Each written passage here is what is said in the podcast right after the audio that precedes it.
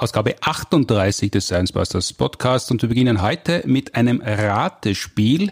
Welcher Ausspruch ist nicht von uns? Nummer eins: Wissenschaft ist das eine, Fakten das andere. Und Nummer zwei, Wissenschaft ist das, was auch dann gilt, wenn man nicht dran glaubt.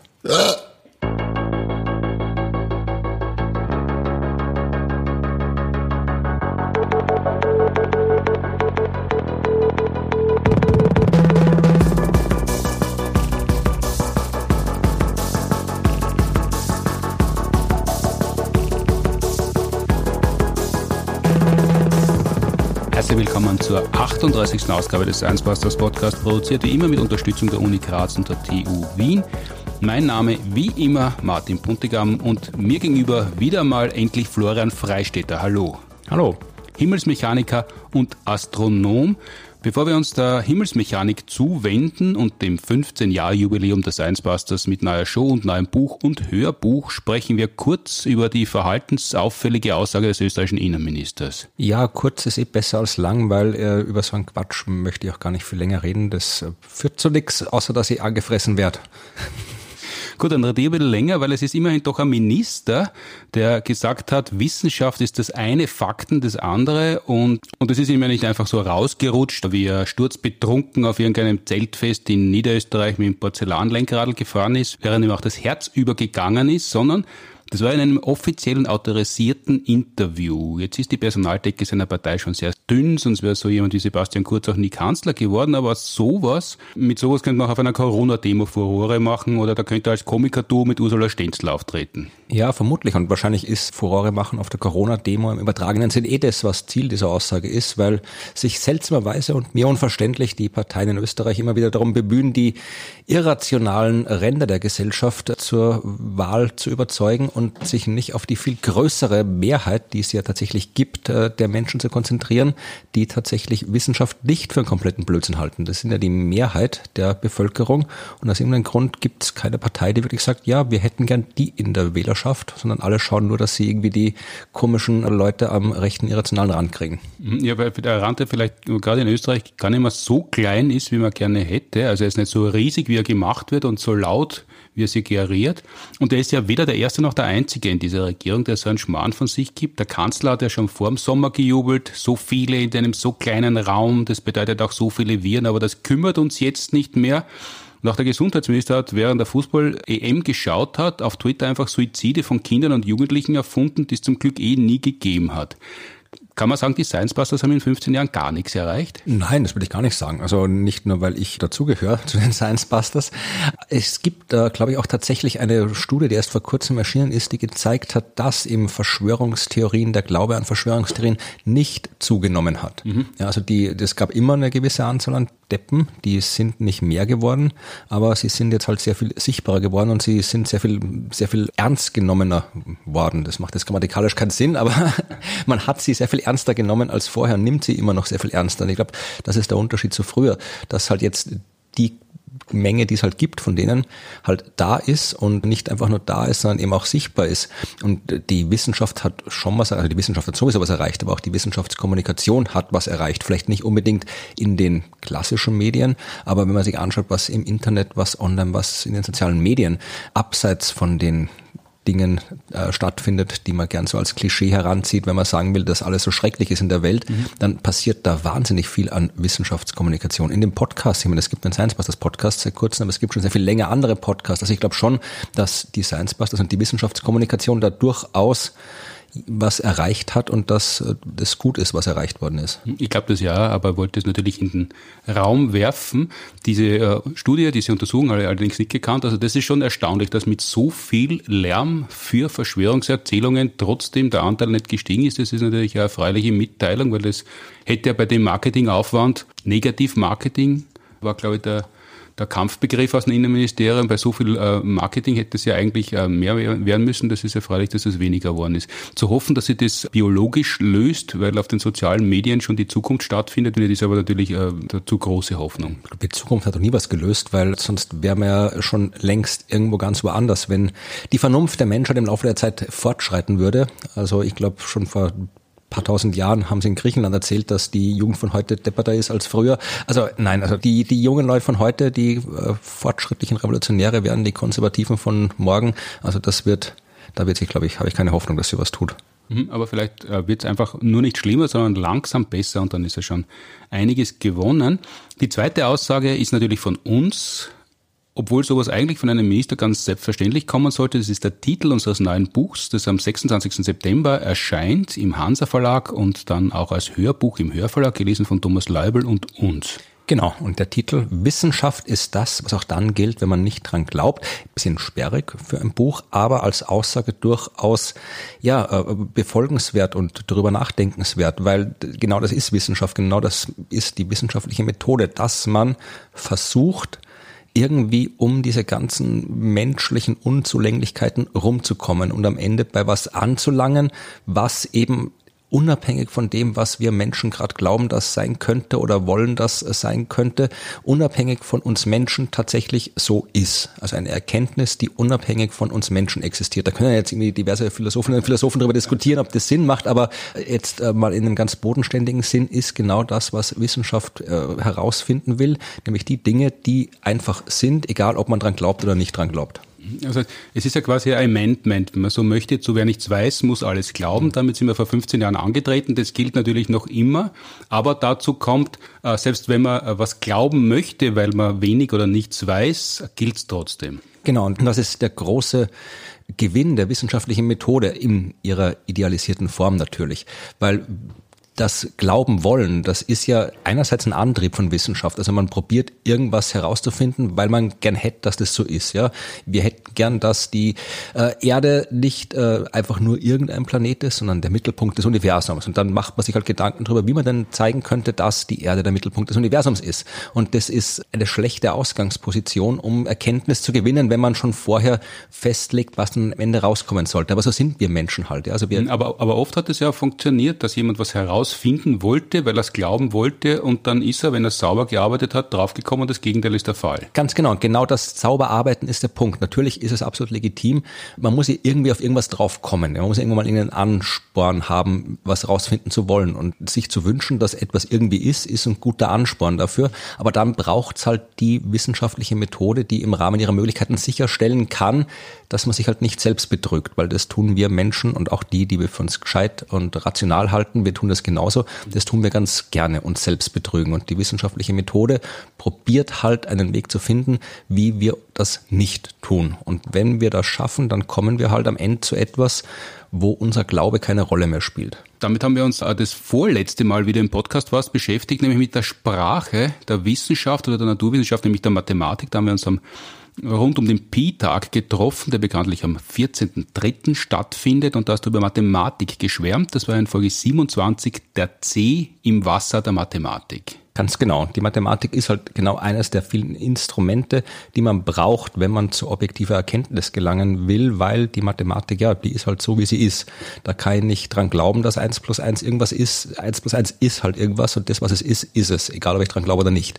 Wenn eine Wissenschaft Mathematik verwendet, ist das schon mal ein gutes Zeichen. Natürlich kann man auch mit Mathematik Quatsch schreiben, aber ja, Mathematik war ein sehr, sehr großer Fortschritt im Sinne der Aufklärung. Das ist ja günstig für uns, dass die mathematischen Ergebnisse gelten, ob wir das jetzt wollen oder nicht, weil deshalb funktionieren ja sehr viele Dinge, die wir heute ganz selbstverständlich verwenden. Ja, alles eigentlich. Dazwischen warst du noch einmal da gemeinsam mit äh, Martin Moder im Podcast Ausgabe 31 kleines Klassentreffen. Da haben wir besprochen, wie damals jeder zu den Science Bars gekommen ist, wie die ersten Auftritte so waren, weil wir eben im Herbst 15 Jahre feiern. Und heute in Ausgabe 38 geht es ums Himmelsmechanik.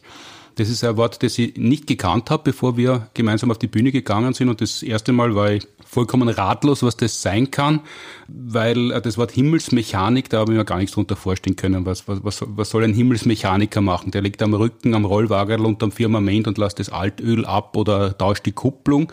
Also was ist Himmelsmechanik? Ja, das ist eine astronomische Disziplin und das Missverständnis oder der, die Belustigung kommt vielleicht halt daher, dass das Wort Mechanik was ist, was wir aus dem Alltag kennen. Das ist halt irgendwie da, wo man das Auto hinführt, da findet die Mechanik statt. Aber in der Wissenschaft ist Mechanik halt auch eine Disziplin und nicht jetzt irgendwie, der hat nicht so viel mit Autos zu tun, sondern in der Mechanik geht's halt ja darum, wie sich Dinge bewegen im Wesentlichen. Das ist Mechanik. Ja. Und Himmelsmechanik sind halt Bewegungen am Himmel. Das heißt. Also am Himmel und nicht der Himmel selber. Das kommt darauf an, wie man es auffasst. Ja, also ich, meine, ich bin, also es gibt halt sehr viele Spezialgebiete in der Astronomie und die Himmelsmechanik ist halt die, die sich mit der Bewegung der Dinge am Himmel beschäftigt.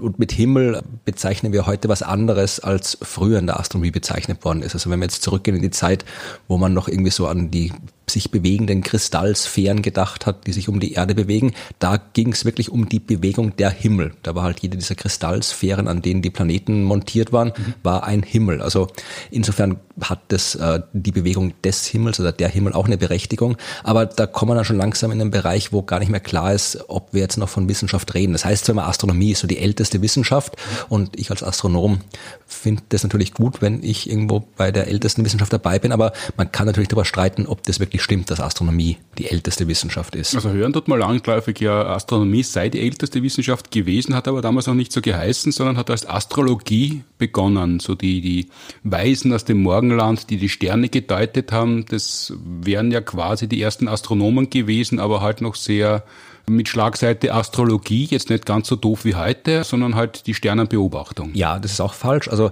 erstens ist es falsch, weil die Weisen aus dem Morgenland, sofern es sie tatsächlich gegeben hat, dann ja bekanntlich vor gut 2000 Jahren aktiv gewesen sein müssen. Wenn man das, was die getrieben haben, Astronomie oder Astrologie nennt, dann, dann waren die schon bei den jüngeren Vertretern dabei. Also es gibt ja die Himmelscheibe von Nebra, die noch viel älter ist. Stonehenge ist älter. Überall dort sieht man Aktivität, die man als Astronomie beschreiben kann. Also das geht Jahrtausende, weit über diese zwei Jahrtausende des Christentums zurück. Das geht mit Sicherheit zurück in die Zeit, wo es überhaupt keine Aufzeichnungen gibt, weil was ist Astronomie? Zum Himmel schauen und drüber nachdenken. Und das werden die Menschen gemacht haben, ab dem Zeitpunkt, wo sie in der Lage waren, zum Himmel zu schauen und drüber nachzudenken. Hat man ungefähr eine Ahnung, ab wann sie Zusammenhänge herstellen haben können oder irgendwas verstanden haben, was am Himmel stattfindet, welche Läufe von Himmelskörpern gibt, die so periodisch oder regelmäßig äh, wiederkehrend sind, also im periodisch, dass man sich auf der Erde danach richten kann? Naja, man hat vermutlich eine ziemlich gute Ahnung davon. Also die Geschichte, die Archäologie wird eine Ahnung davon haben. Ich habe jetzt spontan keine Zahl im Kopf, wann mhm. das so gewesen ist. Aber natürlich muss man jetzt nicht wahnsinnig viel Ahnung von Mathematik haben oder fünf Jahre an der Uni studiert haben, um herauszufinden, dass wenn man sich jede Nacht anschaut, wie der Mond ausschaut und wo er sich gerade rumtreibt, dass es da eine Periode gibt. Also das werden die Menschen in der Steinzeit oder davor schon festgestellt haben, dass es da einen Rhythmus gibt und dass man sich danach richten kann. Genauso werden sie festgestellt haben, dass es äh, immer wieder mal kalt kalt ist und dann ist wieder warm und das wiederholt sich auch regelmäßig. Also auch sowas haben die Menschen festgestellt und genauso, dass halt äh, die Sonne mal höher am Himmel steht, mal weniger hoch am Himmel steht. Das sind ja alles Dinge, die man sehr, sehr einfach äh, feststellen kann. Da muss man keine großen Forschungsanlagen bauen, um das zu beobachten. Komplizierteren Zusammenhänge Ebbe und Flut und Mond, das ist auch schon so lang bekannt oder kürzer? Na, Ebbe, dass das der Mond mit äh, für, für die Gezeiten verantwortlich ist, das ist wieder eine ganz andere Geschichte. Das ist im Wesentlichen, das, das ist Isaac Newton. Das ist schon, schon quasi gestern, jetzt in dem Zeitrahmen. Aber tatsächlich kennen wir äh, Bauten, im Stonehenge ist ein klassisches Beispiel dafür.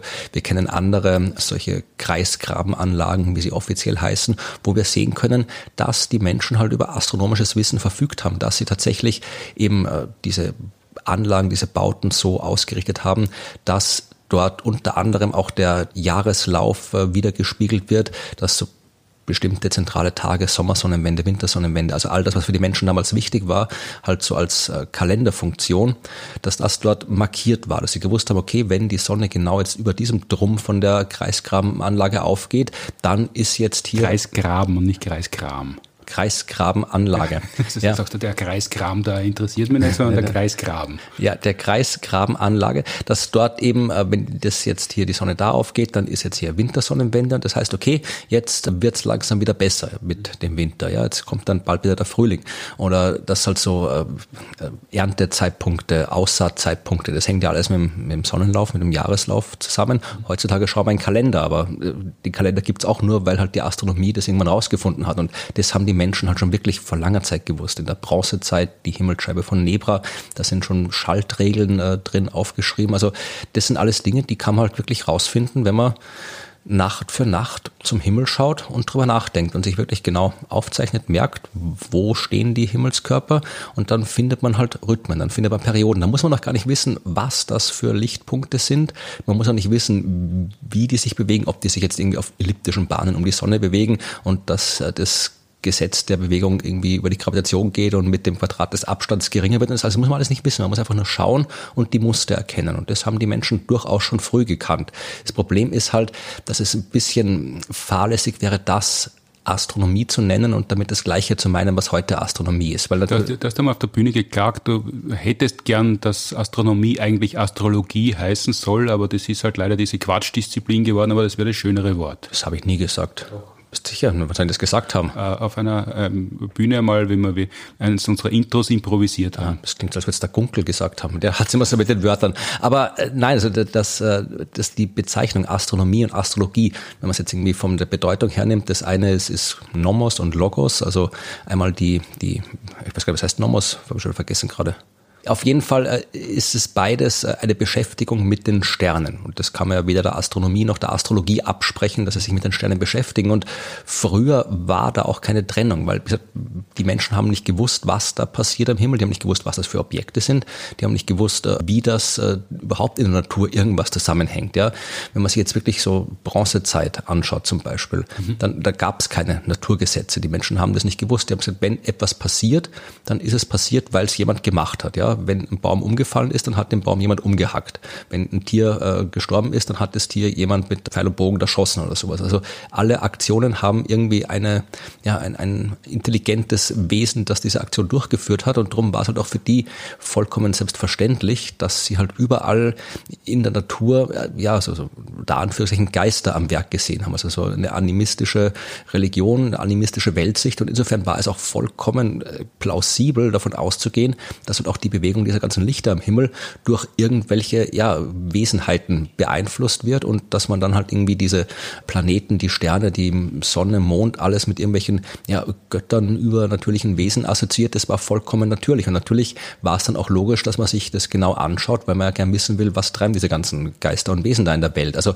das klingt für uns heute alles so absurd und ja, halt so ja, Aberglaube und äh, primitiv, aber aus damaliger Sicht war das ein absolut plausibles Welterkenntnissystem System, weil ja, andere Möglichkeiten gab es nicht. Mhm. Es gab auch keine Möglichkeit, das irgendwie zu falsifizieren oder sonst irgendwas. Also das war absolut plausibel und insofern war halt das, was wir heute Astronomie oder Astrologie nennen, einfach, es gab weder das eine noch das andere, es gab einfach die Beschäftigung mit den Dingen am Himmel und ein Teil dieser Beschäftigung war durchaus mathematisch protowissenschaftlich, wenn jetzt zum Beispiel irgendwelche Leute äh, Keilschrifttafeln geschrieben haben und dann mathematische Gesetzmäßigkeiten abgeleitet haben und sogar herausgefunden haben, wann Sonnenfinsternisse stattfinden und solche Sachen. Und ein anderer Teil war halt das, was wir heute Astrologie nennen würden, wenn sie sich halt gesagt haben, okay, wenn die Lichter sich da rumtreiben, dann, dann äh, machen die Geister und Götter gerade dieses und jenes. Mhm. Aber aus damaliger Sicht war das vollkommen normal, beides zu machen. Da gab es die Trennung nicht. Die kam halt im Wesentlichen erst als man im, in der Neuzeit, im 17. Jahrhundert allgemein das angefangen hat zu treiben, was wir heute als moderne Naturwissenschaft sehen. Aber auch da hat es noch lange gedauert, bis sich dann wirklich ja die der astrologische Glaube aus der Wissenschaft der Astronomie äh, rausgewachsen hat. Es hat gedauert, bis sich die biblische Schöpfungslehre aus der Biologie rausgewachsen hat und so weiter. Also es hat noch weit bis ins 17., 18. Jahrhundert gedauert, bis das entstanden ist, was heute entstanden ist. Aber wenn man gern möchte, kann man durchaus sagen, Astronomie ist die älteste Wissenschaft, weil irgendwie zum Himmel schauen und drüber nachdenken, das haben die Menschen mit Sicherheit von Anfang an gemacht. Das heißt, Astrologie ist im Wesentlichen erst dann unseriös geworden, wie man es besser wissen hätte können. Ja, natürlich. Also man hat dann halt festgestellt, okay, äh, man hat die Gesetzmäßigkeiten festgestellt, man hat festgestellt, dass man das mathematisch beschreiben kann. Das war ja das, was Isaac Newton gemacht hat. Ja, das sein Hauptwerk war ja die, die mathematischen Prinzipien der Naturphilosophie. Also Naturphilosophie ist das, was Naturwissenschaft ist und mathematische Prinzipien sind das, was wir heute Naturgesetze nennen würden. Und er hat gezeigt, dass da eben am Himmel keine anderen Gesetze gelten als auf der Erde. Er hat gezeigt, dass wirklich es gibt mathematische Prinzipien, die überall gleich gelten und die können wir mathematisch beschreiben und auf die können wir draufkommen. Und das ist natürlich etwas, wenn ich sowas mal festgestellt habe, dann muss ich schon nicht mehr davon ausgehen, dass da am Himmel irgendwas Komisches passiert, von dem ich eh nie wissen kann, was es passiert. Und dann kann ich auch sagen, das sind nämlich Göttergeister oder sonst irgendwas, was da oben abgeht. Und so ist es halt dann weitergegangen. Man hat immer mehr rausgefunden und dann immer mehr, mehr festgestellt, dass man da ja, Dinge rausfinden kann. Das ist, glaube ich, ein bisschen schwierig zu beschreiben, wenn man jetzt nicht in der Philosophie ausgebildet ist, wo man lernt, sowas zu beschreiben. Aber allein die Fähigkeit festzustellen, dass man was rausfinden kann und nichts glauben muss, das ist was, was sich dann eben erst, ja, so in, in, zu der Zeit entwickelt hat, wie dann eben sich auch die Wissenschaft entwickelt hat daraus. Mhm. Nomos, ich habe es übrigens nachgeschlagen inzwischen, heißt Gesetz. Ah ja, ne, okay. Das ist eine gut, die Astronomie probiert die Gesetze rauszufinden und die Astrologie, die sagt was. und das beschreibt eigentlich Astrologie ganz präzise und kurz, die sagen halt was. Äh, jetzt hat es, wenn du sagst, vielleicht als früheste, als erste Wissenschaftsdisziplin begonnen, weil die Leute halt, wenn es dunkel geworden ist, auf der Erde wenig gesehen haben, am Himmel mehr, wenn die Wolkendecke nicht dicht war, also wenn der Himmel frei war und die Sterne gut zu sehen. Aber Astronomie heute unterscheidet sich doch deutlich von dem, was Astronomie nicht nur ursprünglich war, sondern auch noch vor 500 Jahren. Ja, noch vor 100 Jahren, weil wie gesagt, wir dürfen nicht vergessen, dass das, was wir heute alles rausfinden können über das Universum, was uns so selbstverständlich erscheint, wenn jetzt hier die tollen neuen Bilder vom James Webb Teleskop äh, kommen, dann sagen wir eh schon, na, haben wir schon gesehen, das ist ein bisschen schärfer als sonst, aber ist eh, also das ist so, wir sind, wir sind da schon so gewöhnt, dass wir irgendwelche absurd weit entfernten Objekte in absurd hoher, toller Auflösung sehen können. Wir sind es gewohnt, dass wir Raumsonden auf anderen Planeten landen können. Wir waren auf dem Mond und sind dort rumgelaufen. Also äh, darüber vergessen wir, dass es noch nicht so lange her ist, dass wir überhaupt nichts gewusst haben. Das, das heißt, ist das ähnliche Schicksal wie die Mondlandungen. Also abgesehen davon, dass der Krieg geführt worden ist und das Geld ausgegangen ist und der Wettlauf gewonnen war, war der, waren die weiteren Mondlandungen ja auch so, naja, wir sind halt wieder mal am Mond gelandet. Ja, das war halt, gut, das war wieder eine politische Sache, weil das war halt ein Wettlauf und der war halt dann immer spannend, wer einer gewonnen hat. Ich meine, das ist wie beim, früher meiner Kinder, ja, da gab's äh, noch Skifahren, gut, gibt's halt immer noch, aber da als Kind hat's mich doch interessiert und da hat man sich irgendwie so äh, Kitzbühel, Hahnenkamm, Abfahrt äh, angeschaut und dann waren halt so die 30 Top-Läufer, die sind halt runtergefahren und dann hat einer gewonnen und dann sind noch 100 andere gekommen, die alle irgendwie fünf Sekunden Rückstand gehabt haben und das ist mal davor gesessen und hat sich angeschaut, aber dann schon langsam angefangen, irgendwie das Mittagessen zu machen und so.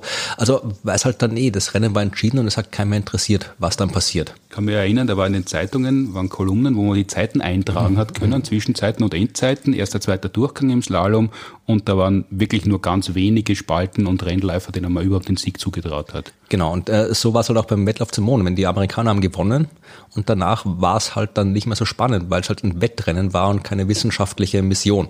Aber wie gesagt, über all diesen Erfolgen vergessen wir halt, dass wenn man sagen wir mal, vor 200 Jahren zum Himmel geschaut hat, dann hat man Sterne gesehen, natürlich. Und wir haben Teleskope gehabt, das hat man alles gehabt. Aber mehr hat man nicht gewusst. Also man hat nicht gewusst, was ist das? Also natürlich war den Leuten damals schon klar, dass die Sterne am Himmel sowas sind wie unsere Sonne, nur halt weiter weg. Mhm. Wie genau weit weg die sind, das hat man auch erst im 19. Jahrhundert rausgefunden, die Entfernungsmessung.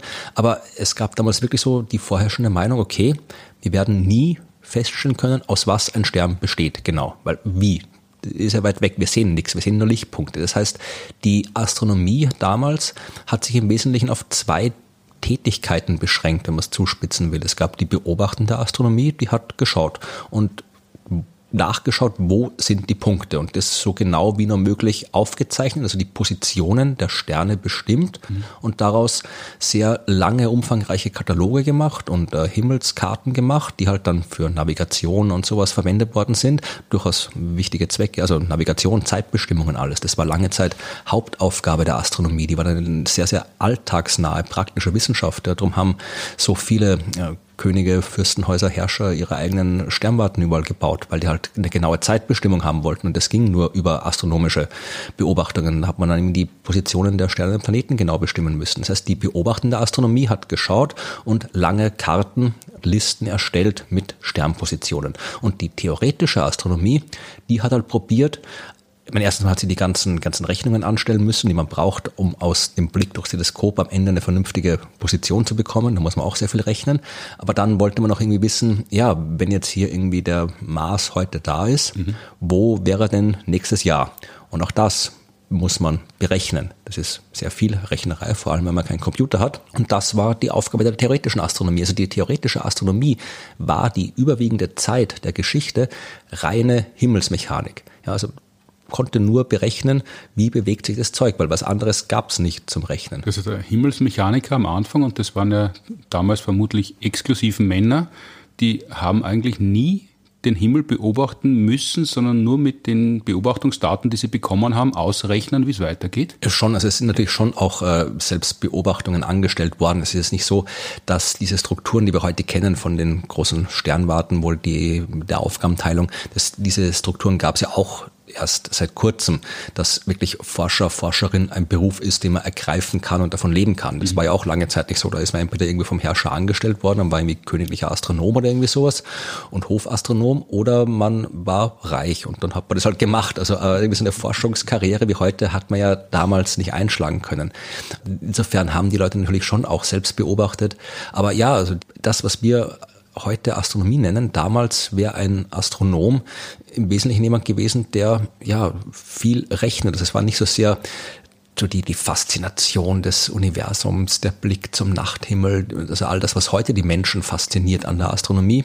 Äh, damals war Astronomie ja Rechnerei, also ordnen, katalogisieren, sortieren. Also das war ein ganz anderer Menschenschlag, der diesen Beruf ergriffen hat. Ja, die haben sehr ausdauernd sein müssen, äh, große Leidensfähigkeit mitbringen, weil ja das Beobachten an sich unangenehm und schwierig war und dann hat man das alles finanzieren müssen und das hat ja oft Jahrzehnte gedauert, bis man das publizieren hat können. Ja, und von publizieren, das heißt halt, dass man dann irgendwie einen neuen Sternenkatalog rausgebracht hat mit mhm.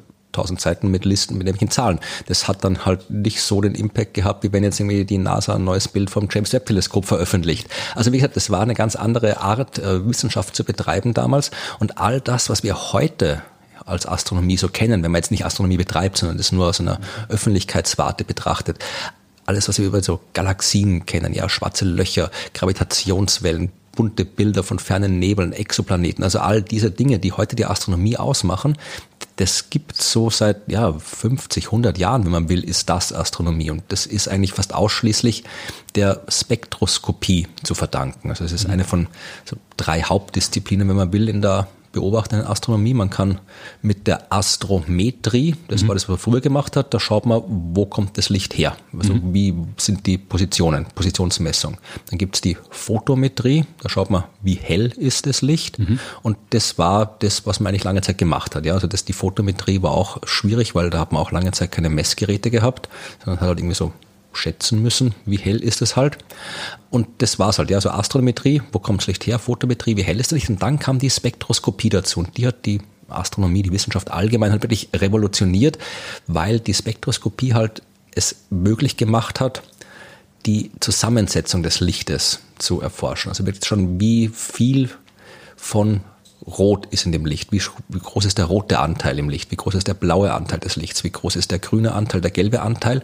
Und das klingt jetzt vielleicht nicht so spektakulär, dass man das rausgefunden hat, weil es so ein Lichtspektrum gibt, dass man Licht mit einem optischen Element aufspalten kann in seine Bestandteile. Das hat der Isaac Newton schon mhm. gezeigt. Aber erst im 19. Jahrhundert hat man die Verknüpfung herstellen können zwischen den Farben und den Eigenschaften der Farben und den Atomen. Und das war der Schlüssel. Ja, weil das, was in einem Stern passiert, passiert, weil der Stern so zusammengesetzt ist, wie er zusammengesetzt ist. Aus den Atomen besteht, aus denen er besteht. Und diese Atome beeinflussen die Zusammensetzung des Lichtes, das der Stern abgibt. Und wenn ich das weiß und aus der Zusammensetzung des Lichts auf die Art der Atome rückschließen kann, dann weiß ich quasi alles über den Stern, weil genau die bestimmen alles. Also die, Atome, die Zusammensetzung sagt mir, wie heiß ist der Stern, wie groß ist der Stern, welche Masse hat er, welches Alter hat er. Äh, all das kann ich ableiten aus der Zusammensetzung des Lichtes. Und erst damit ist es möglich geworden, dass wir all das wissen, was wir heute wissen. Das Spektrogramm eines Sterns ist quasi der Kontoauszug. Wenn man wissen möchte, wofür gibt der wo Geld aus und wo hat er seine Einnahmen her, wenn man das analog setzt, das ist quasi das Spektrogramm. Da kann er sich nicht mehr verstecken. Wenn man, wenn man das aufgeschlüsselt hat, wenn man weiß, was die Atome in ihm aufführen, dann kann man genau sagen, was das für ein Stern ist. Und das passiert auch heute, wenn man sagt, wir haben einen Stern entdeckt in 799 äh, Lichtjahren Entfernung, aber wir wissen, er ist äh, relativ groß und heiß und wenn er Planeten hat, dann nicht ganz in der Nähe oder so. Und das ergibt sich daraus? Das ist alles Spektroskopie. Also zum Beispiel die Entdeckung von Planeten, die hat damit zu tun, dass der Stern dann vielleicht ein bisschen wackelt, mhm. wenn ein Planet ihn umkreist. Und dieses Wackeln hat Auswirkungen auf die Art und Weise, wie das Licht äh, zusammengesetzt ist, auf die äh, Spektrallinien, also die Teile, die fehlen im Lichtspektrum und die fehlen deswegen, weil da halt bestimmte Atome drin sind. Jedes Atom blockiert, jede Atomsorte, jedes chemische Element blockiert eine ganz bestimmte Art des Lichts und das fehlt dann und das kann ich dann, wenn ich das Licht entsprechend aufspalte, wieder rauskriegen. Und diese Spektrallinien, die verändern sich ein bisschen, die verschieben sich, wenn der Stern sich bewegt, die werden breiter oder schmaler, je nachdem, ob der Stern heiß ist oder weniger heiß ist. Und heiß ist ein Stern dann, wenn er sehr viel Masse hat oder wenn er sehr jung ist. Also all das, was wir wissen über das Universum, wissen wir aus dieser spektroskopischen Untersuchung der Sterne, weil wie gesagt, wir haben ja keine andere Möglichkeit in der Astronomie. Wir können ja wirklich nur schauen. Und deswegen. Ja, das klingt immer so klein, aber um das zu begreifen, mhm. wie Spektroskopie funktioniert, das ist ja nicht so einfach, oder? Ja, und das kann man auch erklären und das wäre auch eine schöne Folge, aber eigentlich reden wir über Himmelsmechanik. Mhm. Ich habe nur erklärt, was Himmelsmechanik nicht ist, nämlich Spektroskopie. also Spektroskopie ist das, was die moderne Astronomie alles ausmacht, aber die Himmelsmechanik, also wirklich die klassische Astronomie, die ja ist heute natürlich auch modern geworden und basiert auch auf spektroskopischen Erkenntnissen. Das hängt natürlich alles zusammen, das wird da auch berücksichtigt, aber äh, die ist eben das, was ja, Jahrtausende lang die theoretische Astronomie war. Heutzutage ist theoretische Astronomie was ganz anderes. Da braucht man wirklich ganz viel auch Quantenmechanik, Atomphysik und das ganze Zeug mit dazu, weil man eben die Spektren verstehen muss und die versteht man nur, wenn man Atome versteht. Aber das, was ich gemacht habe, das hat mit dem alles nichts zu tun. Ich habe wirklich klassische Himmelsmechanik gemacht. Weil klingen tut das so ein bisschen so, wie wenn Himmelsmechanik ausgedient gehabt hätte, so im 19. Jahrhundert und heute nur noch als Orchideenfach, als Zeitvertreib betrieben würde. Ja, äh, ist aber nicht so. Weil natürlich äh, ist die Bewegung der Himmelskörper immer noch wichtig zu wissen. Also wenn wieder mal eine Raumsonde irgendwo hinfliegt, dann ist es auch im Wesentlichen Himmelsmechanik. Ja, weil ich will ja auch wissen, es ist zwar ein künstliches Objekt, das sich bewegt, aber äh, ich brauche ja auch Informationen über das natürliche Objekt, zum Beispiel den Mars. Ich muss ja auch wissen, wohin bewegt sich der.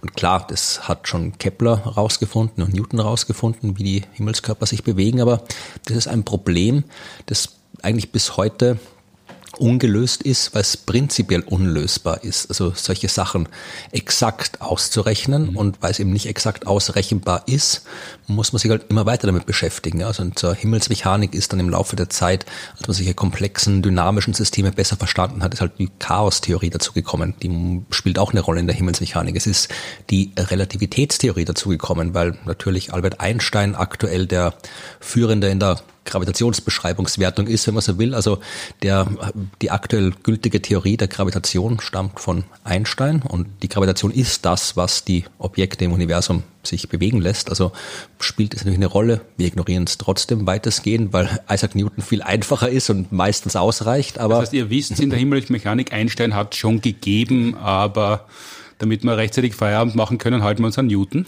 Ja, also wir wissen natürlich, dass äh, Einsteins Theorie besser ist als die von Isaac Newton, aber die von Isaac Newton reicht für so gut wie alles aus, was man wissen will. Also nur wenn man wirklich sehr, sehr, sehr genau wissen will, wie sich Objekte bewegen, also genau heißt wirklich genau. Ja, also wenn ich jetzt eine Raumsonde von der Erde zum Mars fliegen will, auch da komme ich mit Newton so gut wie immer aus. Mhm. Ja, also da muss ich gar nicht mal den einsteigen. Aber was heißt sehr genau, wenn man dann dort wirklich Adresse finden möchte als Zustelladresse? Äh, ja, zum Beispiel, also wenn es darum geht, äh, GPS-Satelliten zum Beispiel, die sich um die Erde bewegen und da will ich ganz genau wissen, wo die sind, weil deren Position wird, wird benutzt, um meine Position dann oder die Position meines GPS-Empfängers zu zeigen und da muss ich so genau wissen, dass ich eben tatsächlich auch die Relativitätstheorie brauche oder wenn es um Objekte geht, die wirklich eine enorm große Masse haben. Ja, wenn ich wissen will, wie schwarze Löcher einander umkreisen, das geht auch nur mit Einstein. Da kann ich auch nicht mehr Newton nehmen. Aber so für alles andere kommt man mit Isaac Newtons Gravitationsgesetz wunderbar aus. Also so komplizierte,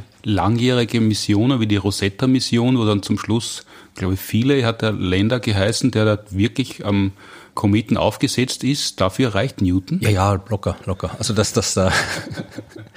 Also Albert Einstein hat natürlich so eine Berechtigung von, wenn es dann auch irgendwie so um, um ja, ich wissen will, wie sich das Universum in so einer Gesamtheit verhält in der Dynamik und so. Überall da braucht man Albert Einstein. Also das war jetzt nicht umsonst, was, was der Einstein gemacht hat. Das war schon gut, dass er das alles rausgefunden hat, aber so für die praktische Himmelsmechanik, da kommt man mit den Newtonschen äh, Gesetzen durchaus aus. Mhm. Heute braucht man für alles Computer und kommt auch viel weiter damit, aber das war ja nicht immer so. Also wenn du schon vorher gesagt hast, die Himmelsmechaniker haben sehr viel rechnen müssen, dann war das wahrscheinlich mit Federkiel und Tinte viel, viel oder man sagt halt mit Papier und Bleistift, aber das war ja lange Zeit so und da ist man trotzdem weitergekommen. Ja, und tatsächlich das Wort Computer hat auch bis vor 100 Jahren, also bis vor 50 Jahren wahrscheinlich noch, äh, was anderes bedeutet. Da waren Computer, waren Menschen, die mit Papier und Bleistift gerechnet haben. Das waren Computer.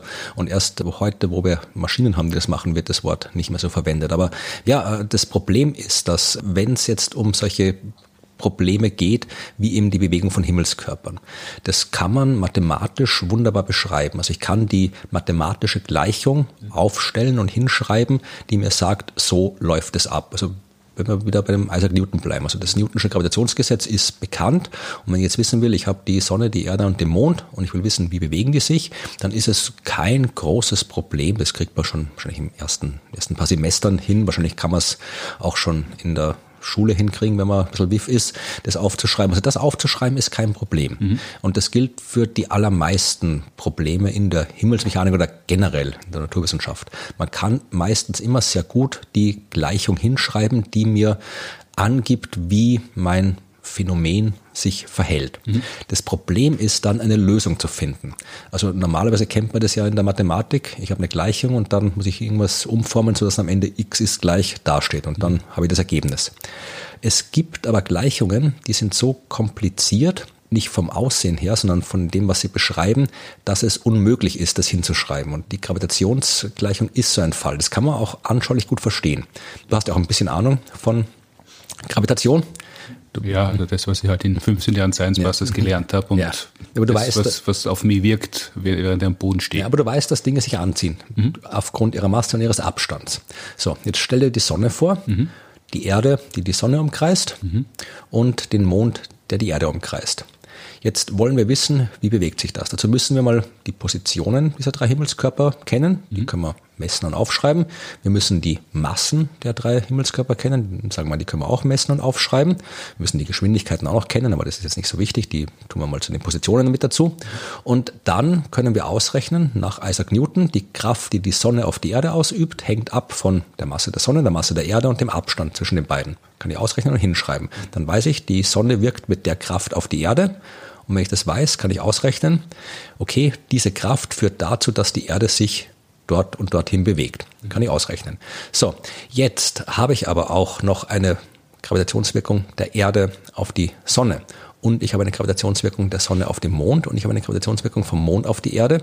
Und das kann ich auch alles ausrechnen. Das Problem ist nur, wenn ich das alles ausrechne in den Fall, dann verändert sich meine Ausgangssituation. Ja, also ich habe hab dann die Gravitationskraft, die der Mond auf die Erde ausübt, führt dazu, dass die Erde sich minimal verändert in ihrer Position, was dazu führt, dass auch die Gravitationskraft der Sonne auf die Erde wieder minimal anders ist, was dazu führt, dass die Gravitationskraft der Erde auf dem Mond wieder minimal anders ist, weil die auch wieder woanders steht und so weiter. Das heißt, es ist so, ein, so ein äh, sich selbst äh, beeinflussendes, rückkoppelndes äh, System, das schlicht und einfach mathematisch nicht aufdröselbar ist. Das kann man nicht exakt lösen, diese Gleichung. Heißt, immer wenn wenn man eine Lösung gefunden hat, ergibt sich daraus die nächste.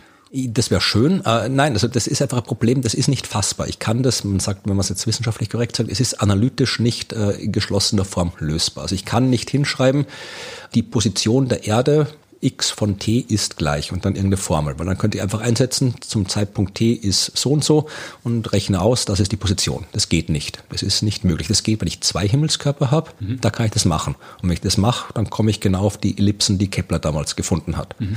Sobald ich einen dritten Himmelskörper habe, kann ich diese Gleichung nicht mehr hinschreiben und nicht, weil wir zu blöd dafür sind, sondern weil es nicht geht. Also man kann mathematisch beweisen, dass es nicht geht. Und da kommt halt dann die Himmelsmechanik ins Spiel und da kommt diese ganze Rechnerei ins Spiel. Man muss natürlich auch viel rechnen, um so eine klassische geschlossene Lösung zu finden. Aber wenn die nicht zu finden ist, dann muss man sich anders helfen.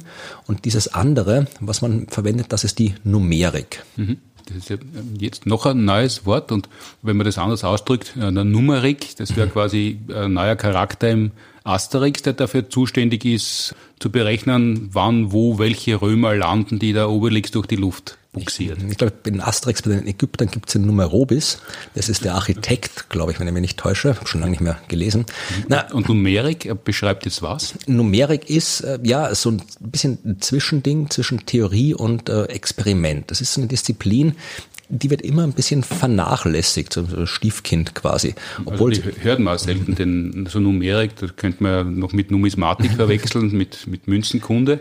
Ja, ist auch schön Münzenkunde, aber äh, die Numerik ist das, was man machen muss, wenn man es mit Gleichungen zu tun hat, die eben nicht direkt lösbar sind. Mhm. Da muss man einen anderen Weg finden. Und dieser andere Weg, das ist in dem, das ist die numerische Mathematik. Also das klingt ein bisschen äh, als ein bisschen zu viel gesagt, weil numerische Mathematik, Mathematik mit Zahlen, aber Mathematik ist halt nicht immer Mathematik mit Zahlen. Mhm. Und in dem Fall geht es darum, dass man Näherungslösungen findet für solche komplexen Gleichungen. Und das also Mathematik ist nicht immer Mathematik mit Zahlen. Welche Mathematik ist es dann, wenn keine Zahlen vorkommen? Normalerweise die echte Mathematik, also die in der echten Mathematik unter Anführungszeichen kommen ganz selten Zahlen vor. Vielleicht die 0, die 1, die 2 kommt vor, aber wenn, wenn du irgendwann mal so eine 27 oder eine 35 hast, dann, dann wird man schon stutziges. Dann hat man vielleicht irgendwas Besonderes. Also, also äh, sonst steht x, y, Wurzel, mal und nur die... Genau, die Mathematik ist halt einfach nur die, ja, die, die Erforschung Erforschung der logischen Zusammenhänge der Mathematik. Also die Mathematik ist eine Wissenschaft, die eigentlich sich selbst erforscht. Mhm. Darum ist ja auch keine Naturwissenschaft, die Mathematik. Ja. Astronomie ist eine Naturwissenschaft, weil die erforscht die Natur auf wissenschaftlicher Basis. Mhm. Die Mathematik äh, erforscht sich selbst. Das ist eine Formalwissenschaft, die erforscht die formalen Zusammenhänge zwischen den Objekten der Mathematik. Mhm. Und alles, was außerhalb davon existiert, ist der Mathematik wurscht. Man kann sie halt anwenden äh, auf natürliche Phänomene, aber da geht es nur darum, diese Zusammenhänge zu erforschen und aufzustellen und das macht man halt mit Symbolen.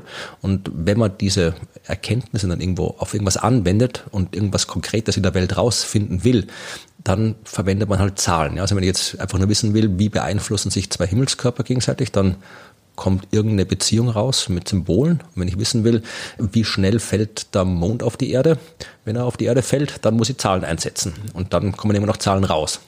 Und in der numerischen Mathematik, da beschäftigt man sich eben genau damit mit Näherungslösungen für Gleichungen, die anders nicht zu lösen sind. Wie gesagt, also das hat, war eine der aufwendigsten, schwierigsten Vorlesungen in meiner meinem Studium, die numerische Mathematik, hat auch die hässlichsten Formeln von allen mathematischen Disziplinen.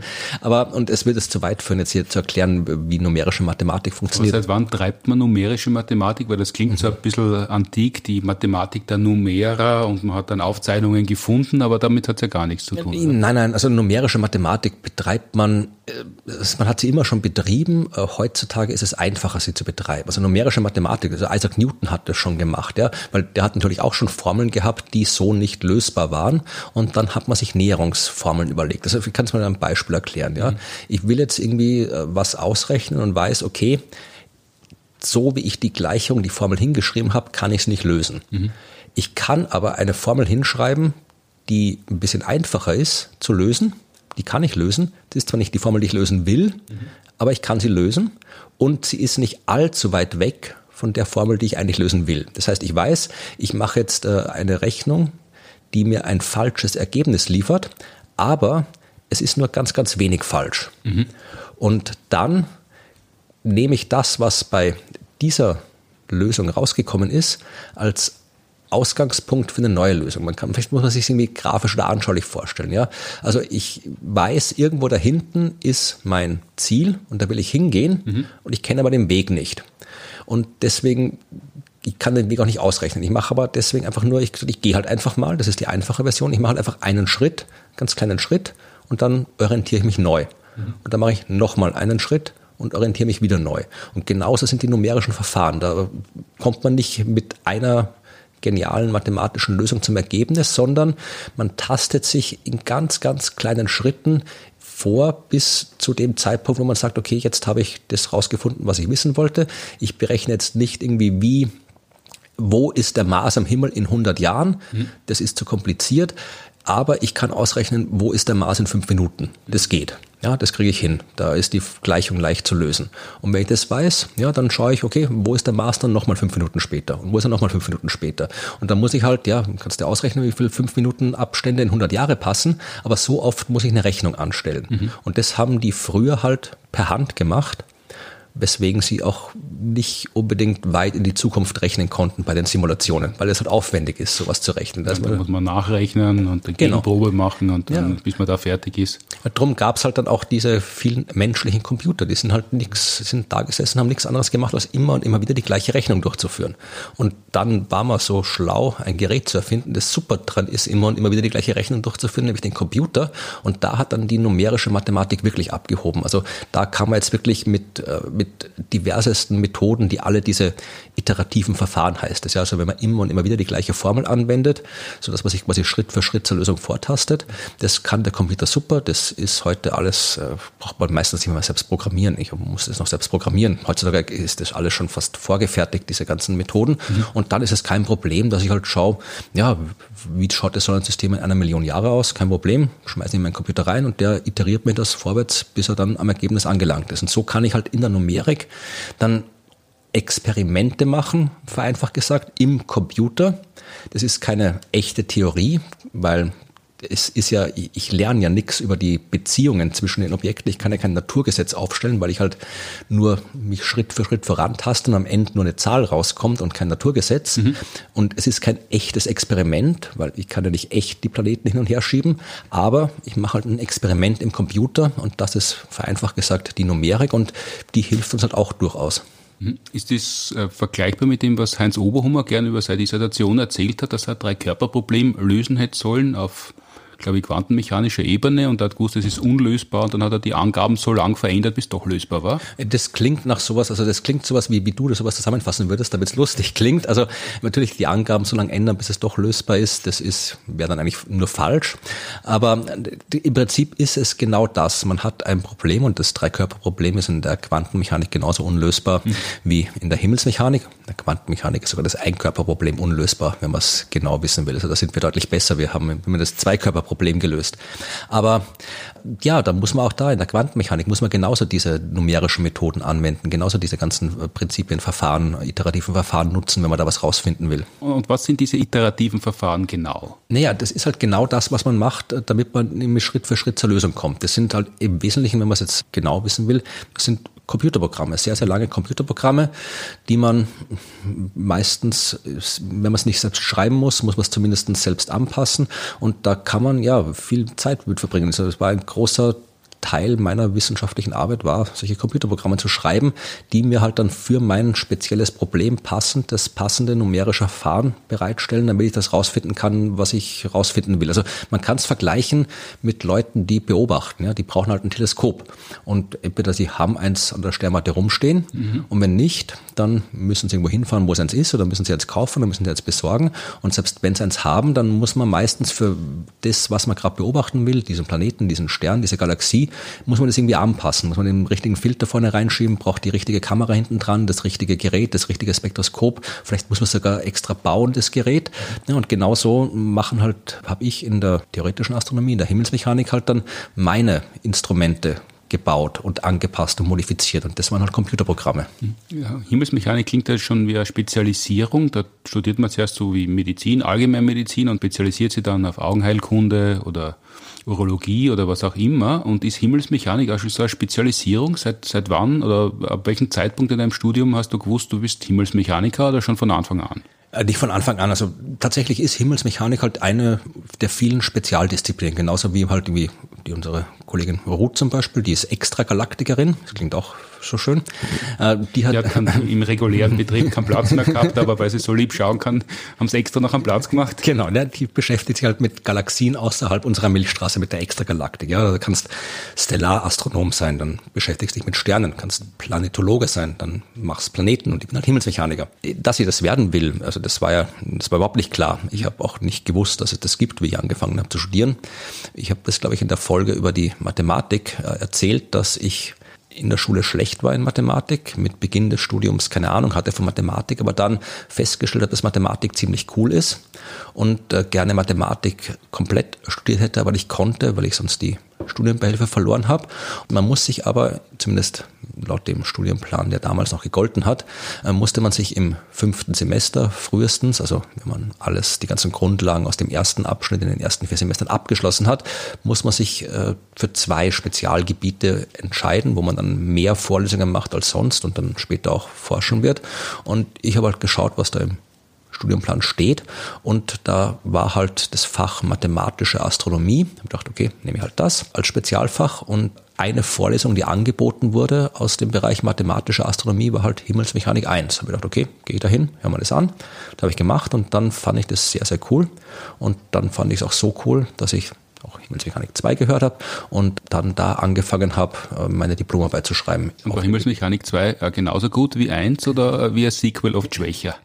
Ja, es kommt darauf an. Also es war, äh, nein, es war schon, schon äh, besser. Also Himmelsmechanik 3 gab es dann nicht mehr. Da kam dann Störungsrechnen, glaube ich, war dann noch das nächste quasi in der Fortsetzung. Das war wirklich cool. Also der dritte Teil, der war dann sehr, sehr fordernd. Das muss man schon irgendwie, vielleicht so FSK 16, wenn man so auf Mathematik übertragen, also Störungsrechnung ist, was ist Störungsrechnung? Ja, da braucht man auch eine eigene Folge dafür fast. Also Störungsrechnung ist das, was man hm, gemacht hat, äh, als man Numerik betrieben hat, aber noch keinen Computer. Da hat man sich möglich. Also mal leise rechnen müssen und nicht stören dürfen. Nein, man hat sich halt alle möglichen Methoden überlegt, wie man die komplizierten Gleichungen einfach kriegen kann, so dass man nicht allzu viel rumrechnen muss, wenn man eine Lösung haben will. Also im Wesentlichen äh, sagt man da, man teilt ein Problem in einen einfachen Fall auf und haut eine Störung dazu. Also man könnte sagen, wir gehen in erster Näherung davon aus, dass alle Planeten sich um die Sonne bewegen und die Sonne die Planeten beeinflusst.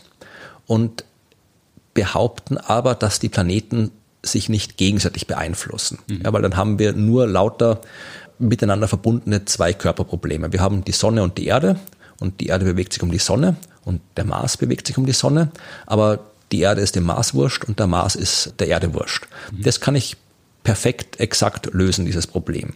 Ist aber nicht die Realität, weil in der Realität beeinflusst der Mars die Erde ja und die Erde dem Maß. Und da muss man dann eine Störung dazu. Genau, und das ist dann mathematisch, äh, kann man quasi diese komplexe Gleichung in eine einfache Gleichung aufteilen plus dann ein sehr langer mathematischer Ausdruck, der halt diese Störung beinhaltet. Und die Störung kann man dann wieder mit diversen mathematischen Instrumenten behandeln, dass man dann sagen, okay, ich nehme jetzt irgendwie, ich, ich will jetzt das Problem nur ein bisschen genau haben, dann brauche ich von diesem Störungsteil nur ein kleines bisschen mathematische Formeln übernehmen oder ich möchte es genauer haben, dann muss ich noch ein bisschen mehr von dem Teil nehmen, dann wird es komplizierter zum Rechnen. Aber das ist halt Störungsrechnung, dass man wirklich äh, probiert, die einfache Gleichung, äh, die, die komplizierte Gleichung ein bisschen einfacher zu machen so dass ich halt dann sie lösen kann, ohne viel rechnen zu müssen. Heutzutage macht man Störungsrechnung immer noch, weil man mit Störungsrechnung tatsächlich auch auf Naturgesetze und Zusammenhänge draufkommen kann, die man mit reinen Computerrechnen nicht draufkommen kann. Aber weil das Computerrechnen so einfach geworden ist, mittlerweile die Computer so schnell geworden ist,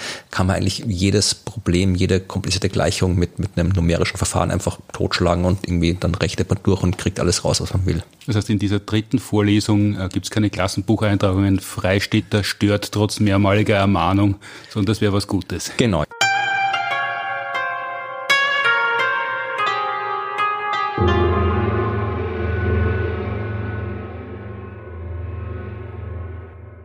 Wir kurz zurück zu dir und was du eigentlich konkret als Himmelsmechaniker gemacht hast. Also du hast viel Zeit damit verbracht, die Gerätschaften und Programme herzustellen, damit du überhaupt rechnen kannst. Das würde heute wahrscheinlich schneller gehen und der Output wäre üppiger oder äh, weil du sagst, die viele Programme sind schon vorgefertigt oder, war das damals eh effizient? Jein, also natürlich, wenn man ein neues Programm schreiben muss, dann braucht man halt genauso viel Zeit dafür wie damals. Also ich bin heute nicht schlauer, als ich es damals war.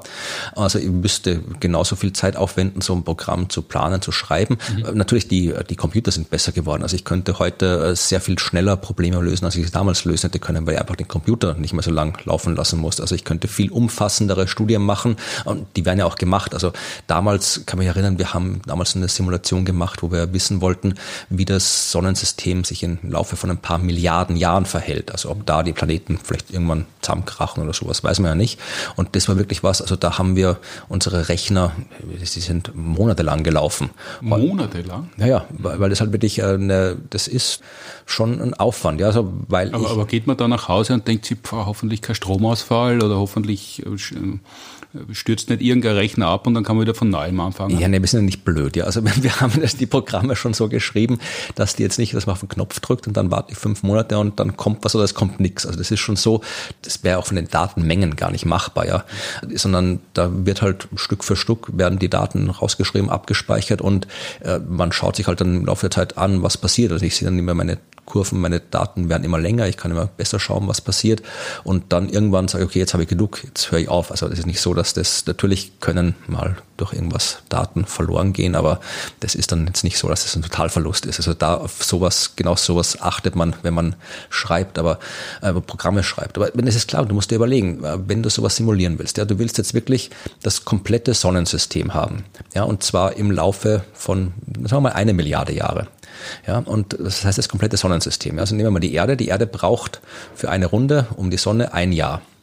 So, jetzt will ich ja nicht nur wissen, wo ist die Erde nach einer Milliarde Jahre, sondern ich will ja wissen, was macht sie dazwischen. Ich möchte genau sehen, wie verändert sich die Umlaufbahn im Laufe dieser einer Milliarden Jahre. Wird die größer, wird die kleiner, wie schwankt die hin und her? Das heißt, ich brauche nicht nur einen Datenpunkt am Ende dieser Simulation, sondern dazwischen auch Datenpunkte. Und die müssen so ausreichend, so zahlreich sein, dass ich auch was sehe. Ja, wenn ich jetzt irgendwie nur alle Millionen Jahre einen Datenpunkt mache, dann brauche ich halt nur ein paar tausend Punkte, also exakt tausend Punkte, wenn ich bei einer Milliarde Jahre bleibe.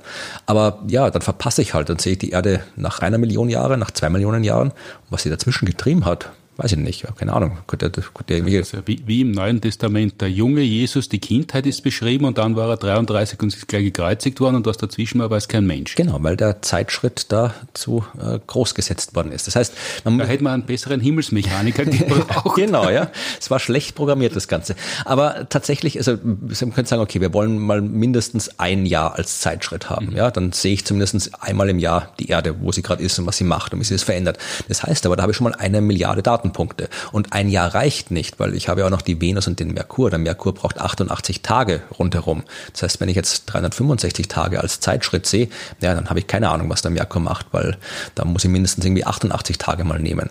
Und jetzt, äh, kannst du eine Milliarde Jahre durch 88 Tage dividieren und dann weißt, äh, wie viel Output du hast und du weißt auch den Zeitschritt, ja, also der Simulation. Das ist wieder der Schritt, wo ich dann die Gleichung immer wieder neu lösen muss. Das heißt, ich muss mindestens alle 88 Tage die Gleichung neu lösen oder wie eine Milliarde Jahre durch 88 Tage dividieren und das ist die Anzahl der Rechenschritte, die ich lösen muss. Das dauert und die Datenmengen sind entsprechend groß. Also diese Himmelsmechanik-Simulationen können durchaus umfangreich sein. Darum haben wir auch meistens, wenn uns der Merkur nicht interessiert hat, haben wir auch gesagt, der Merkur, den gibt's nicht. Den haben wir einfach ignoriert, weil der ist auch so klein mit seiner Masse, der den Einfluss kann man auch ignorieren, wenn man jetzt nicht wirklich ganz genau wissen will. Also der Merkur ist dann immer sehr oft vernachlässigt worden, der Pluto auch, weil der ist so weit draußen, der braucht so ewig lang, da muss ich wieder so ewig rechnen, bis ich den rausgefunden habe und der hat auch so eine geringe Masse. Also und Pluto haben wir meistens immer rausgeschmissen aus den Simulationen. Das heißt, für Himmelsmechaniker hat das Sonnensystem überhaupt nur sieben Planeten? Jein, also das, auch das ist wieder die Kunst der Simulation, äh, herauszufinden, was ist wichtig, was ist nicht wichtig. Meine Doktorarbeit habe ich ja geschrieben über erdnahe Asteroiden. Ich wollte wissen, wie sich erdnahe Asteroiden bewegen. Ich habe mir die entsprechenden Daten geholt von realen Asteroiden, also die Beobachtungs Datenpositionen von den realen erdnahen Asteroiden mit den Daten der Planeten und habe die in mein Simulationsprogramm gesteckt und das dann laufen lassen und geschaut, okay, was machen die im Laufe von, ich glaube, 500.000 Jahre waren es bei mir. Und da habe ich dann halt Statistik und alles Mögliche gemacht damit. Aber damit das funktioniert, muss ich ja vorher wissen, was hat alles Einfluss auf die Bewegung. Bei den erdnahen Asteroiden natürlich die Erde, die Sonne sowieso, die hat auf alles Einfluss. Natürlich auch Mars und Venus, die beeinflussen die erdnahen Asteroiden auch. Jupiter mit seiner der großen Masse natürlich auch. Saturn auch, aber zum Beispiel Uranus und Neptun, die sind so weit weg, haben jetzt keine dramatisch große Masse. Es geht um Asteroiden, die sich alle in der Nähe der Erde aufhalten. Brauche ich da Uranus und Neptun oder sind die wurscht? Das war eine Frage, die war unklar und da muss man sich überlegen. Dann habe ich halt einen Schwung Simulationen gemacht, einmal mit Uranus und Neptun, einmal ohne Uranus und Neptun und geschaut, ist da ein signifikanter Unterschied war keiner. Mhm. Ich wusste, okay, kann ich wegschmeißen, die Dinger brauche ich nicht. Also und, und genau das muss man. Also noch weniger, nur fünf Planeten. Kommt davon, wenn ich jetzt zum Beispiel die, die, äh, die Zentauren äh, untersuchen will, das sind Asteroiden, die sich im äußeren Sonnensystem rumtreiben, so mhm. zwischen den Bahnen von Jupiter und Neptun. Da brauche ich die beiden natürlich. Dafür kann ich dann wahrscheinlich Venus und Merkur problemlos wegschmeißen. Weil und die Erde auch? Müsste man, könnte ich spontan gar nicht sagen, müsste man sich überlegen, aber ich vermute mal fast ja. Mhm. Wahrscheinlich kann man sogar den Mars, der, der, wahrscheinlich reicht da das äußere Sonnensystem. Aber wie gesagt, das klingt immer so einfach, man hat ein Computerprogramm und das wirft man an. Aber all das, was wir besprochen haben, ähm, wie ist der Zeitschritt, den ich wählen muss? Äh, welche Objekte muss ich inkludieren? Welche brauche ich nicht inkludieren? Welche Effekte spielen noch eine Rolle? Muss ich zum Beispiel berücksichtigen, dass es nicht nur Gravitationskraft gibt, sondern muss ich auch berücksichtigen, dass die Strahlung der Sonne einen Strahlungsdruck ausübt? Mhm. Muss ich das auch berücksichtigen, weil geben tut's den? Mhm. Muss ich vielleicht in dem Fall die Relativitätstheorie berücksichtigen, muss ich berücksichtigen, dass die Planeten keine Punkte sind, sondern ausgedehnte Himmelskörper. Also all das sind Dinge, die muss man sich vorher überlegen. Also es ist nicht so, dass jemand, der Himmelsmechanik macht, einfach nur Computer programmieren muss und Knöpfe drücken, sondern man muss schon auch die Astronomie dahinter sehr, sehr gut verstehen, damit man weiß, wie und was man simuliert, weil sonst kommt am Ende auch nur wieder Quatsch raus. Mhm. Das hat ja funktioniert und du hast ja große Leidenschaft für Asteroiden entwickelt. Geht dir das eigentlich heute ein bisschen ab, indem du in der Wissenschaftskommunikation bist, dass Forschung, dass du das zwar mitkriegst und lesen kannst, was andere Leute forschen, aber dass du selber nicht mehr Teil der Forschung bist? Naja, schon. Ich habe das ja gemacht mit der Wissenschaft, weil mich das interessiert hat und weil ich äh, Dinge herausfinden wollte. Also es wird selten jemand Wissenschaftler oder Wissenschaftlerin aus Versehen, weil man gerade sonst nichts Besseres zu tun hat. Also es fangen vielleicht Leute ein Studium an aus Versehen, weil sie nichts Besseres zu tun haben und stellen während des Studiums fest, dass sie das eh cool finden, aber dass man jetzt irgendwie sagt, ich hab, weiß jetzt nicht, was ich gerade tun soll, ich werde jetzt Postdoc oder ich werde jetzt irgendwie Professor, das passiert nicht, weil dafür sind die Jobs zu schwer zu kriegen. Ja, und die Firma vom Vater kann man ja nicht übernehmen. Ja, also das, das, ich habe das schon absichtlich gemacht, ja, weil ich wirklich davon überzeugt war und natürlich ist es super, natürlich finde ich das cool, aber äh, es hat halt nicht funktioniert. Also nicht, weil ich zu blöd war dafür, sondern weil halt in den Strukturen die, die Fördergelder nicht mehr zu kriegen waren. Also habe keine Fördergelder bekommen für meine Projekte oder für das letzte Projekt, das ich angesucht habe, davor schon. Die ganzen anderen Sachen, die halt in der Wissenschaftsbetrieb schlecht gelaufen sind, dass man die ganzen befristeten äh, Verträge, der ständige Wohnortwechsel und so weiter, das hat, war dann irgendwann nicht mehr attraktiv genug, äh, dass ich das auf mich nehme, um weiter forschen zu können. Und äh, dann hat sich halt die Gelegenheit ergeben, stimmt nicht, ich habe es einfach gemacht. Habe ich einfach gemacht, ich mir überlegt, ich schaue wie weit ich mit Wissenschaftskommunikation komme und dann war das so. Übrigens äh, war das tatsächlich äh, genau vor elf Jahren. Also wir nehmen am 31. August auf und am 31. August 2011 kam der Brief von der Deutschen Forschungsgemeinschaft, die gesagt haben, nein, das Projekt ist blöd, dafür kriegst du kein Geld. Da habe ich gesagt, okay, gut, dann lasse ich es jetzt. Und das ist ja ein Jubiläum, wo du sagst, äh, hurra, es jährt sich oder äh, scheiße, ist ein trauriger Tag in meinem Leben gewesen oder beides? Ja, beides. meine, natürlich, ich hätte gern noch weiter in der Wissenschaft gearbeitet und geforscht, aber das, was ich jetzt mache, ist auch sehr, sehr cool, weil ich habe immer schon gern den Menschen über Wissenschaft erzählt und das kann ich halt jetzt hauptberuflich machen. Also das ist durchaus was, was ich gern tue, sonst würde ich es auch schon längst nicht mehr machen. Also ich bin sehr froh, dass ich jetzt das machen kann, was ich mache. Ich habe auch gern geforscht. Idealerweise könnte man beides machen, aber geht halt nicht immer. Mhm. Du hättest ja über Trojaner Planeten ein Projekt äh, machen wollen und über Störungsrechnung hast du schon gesagt, eine eigene Folge zu machen. Vielleicht kann man das in einer nächsten Folge zusammenfassen. Aus Sicht der Science Busters sind wir dem, den Forschungsstrukturen sehr, sehr dankbar, dass sie so funktionieren, wie sie funktionieren. Sonst wärst du ja nie dazu gestoßen und wir könnten heuer nicht 15 Jahre feiern. Ja,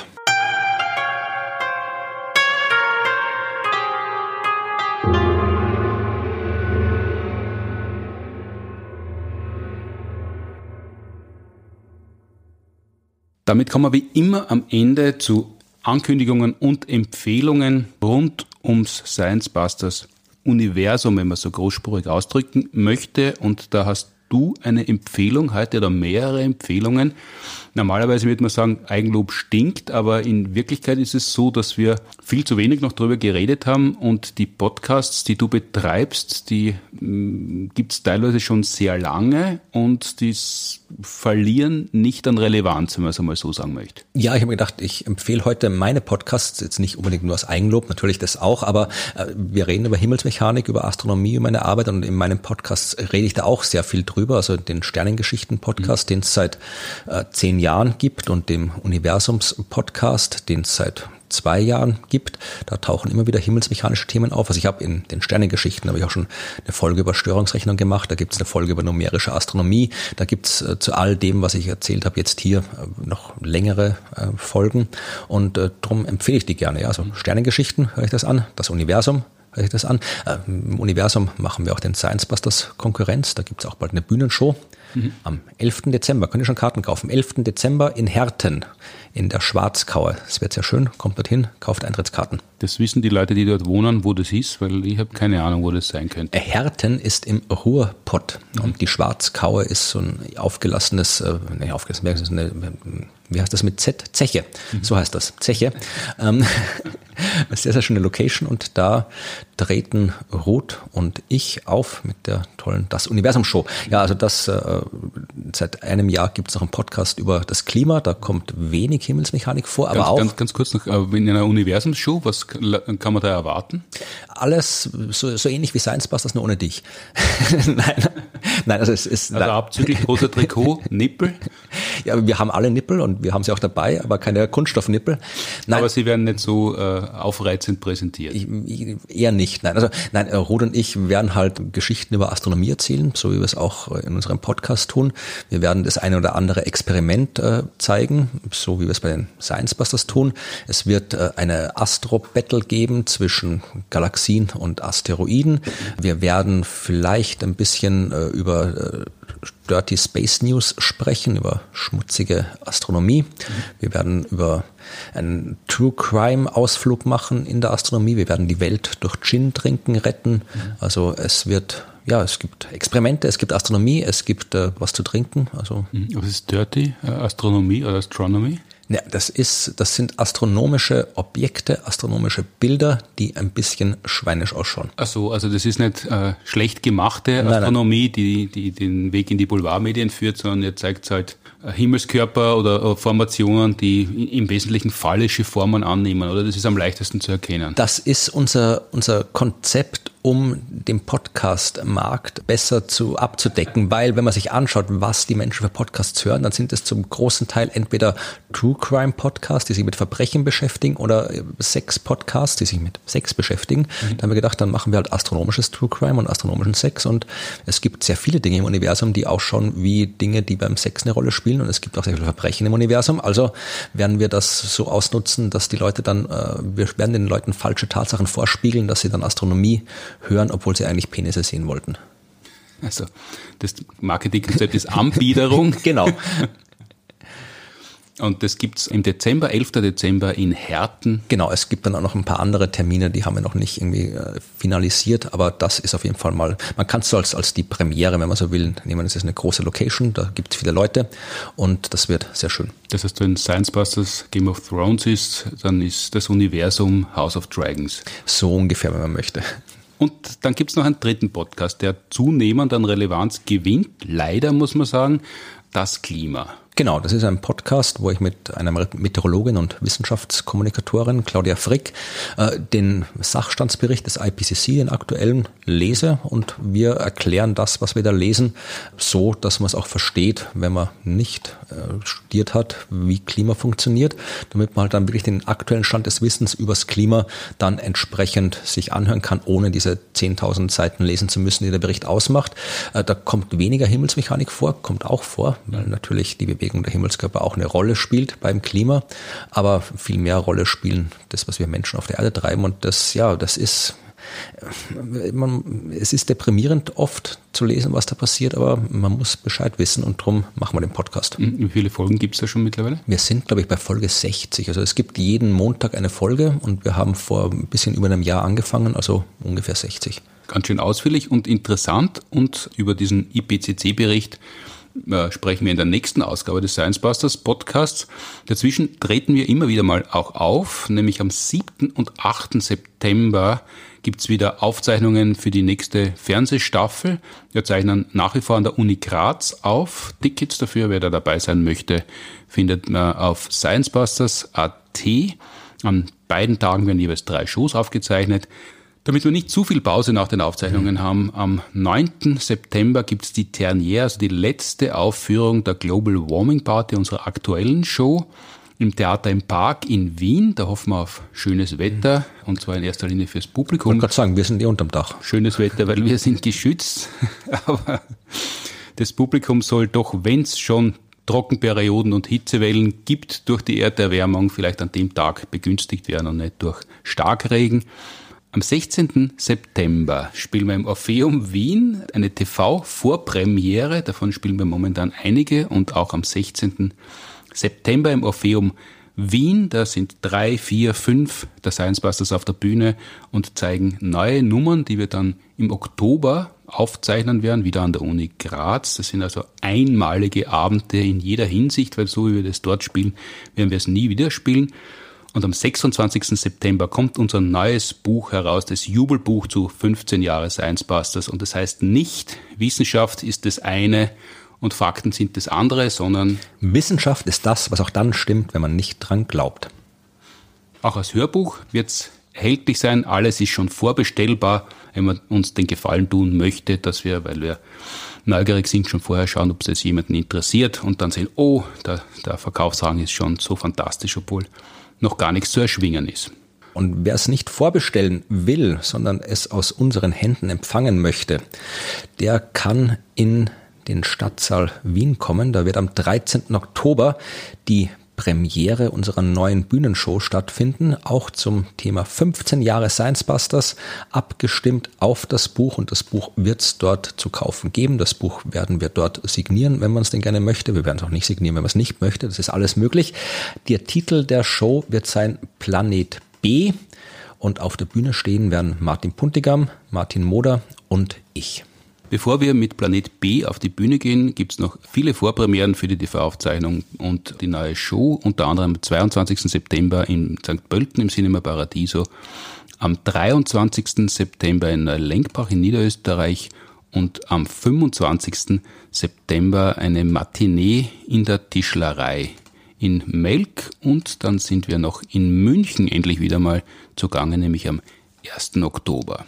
Alle Links und Hinweise und Studien der heutigen Sendung natürlich wie immer in den Show Notes zu finden, wer sie weiter informieren möchte, beziehungsweise halt ausführlichere Ausführungen von Florian Freistedt als Solist in den Sternengeschichten. Wer Fragen zur heutigen Folge hat oder Fragen zu anderen Themen, die wir beantworten sollen, dann kann man diese Fragen an podcast.sciencebusters.at schicken oder über Instagram oder über Facebook oder über Twitter oder per Brief oder was euch sonst noch einfällt. Ihr könnt es uns zurufen, wenn ihr uns auf der Straße seht.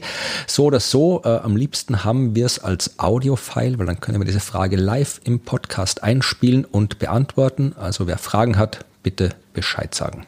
Am Ende wie immer Dank an die TU Wien und die Uni Graz, die die Produktion des Podcasts unterstützen. Danke fürs Zuhören, Streamen, Downloaden, Abonnieren, Bewerten, Empfehlen und was auch immer sich mit einem Podcast anstellen lässt. Danke vielmals, Florian, für die himmelsmechanische Auskunft. Wiederschauen. Bis zum nächsten Mal. Tschüss. Ah.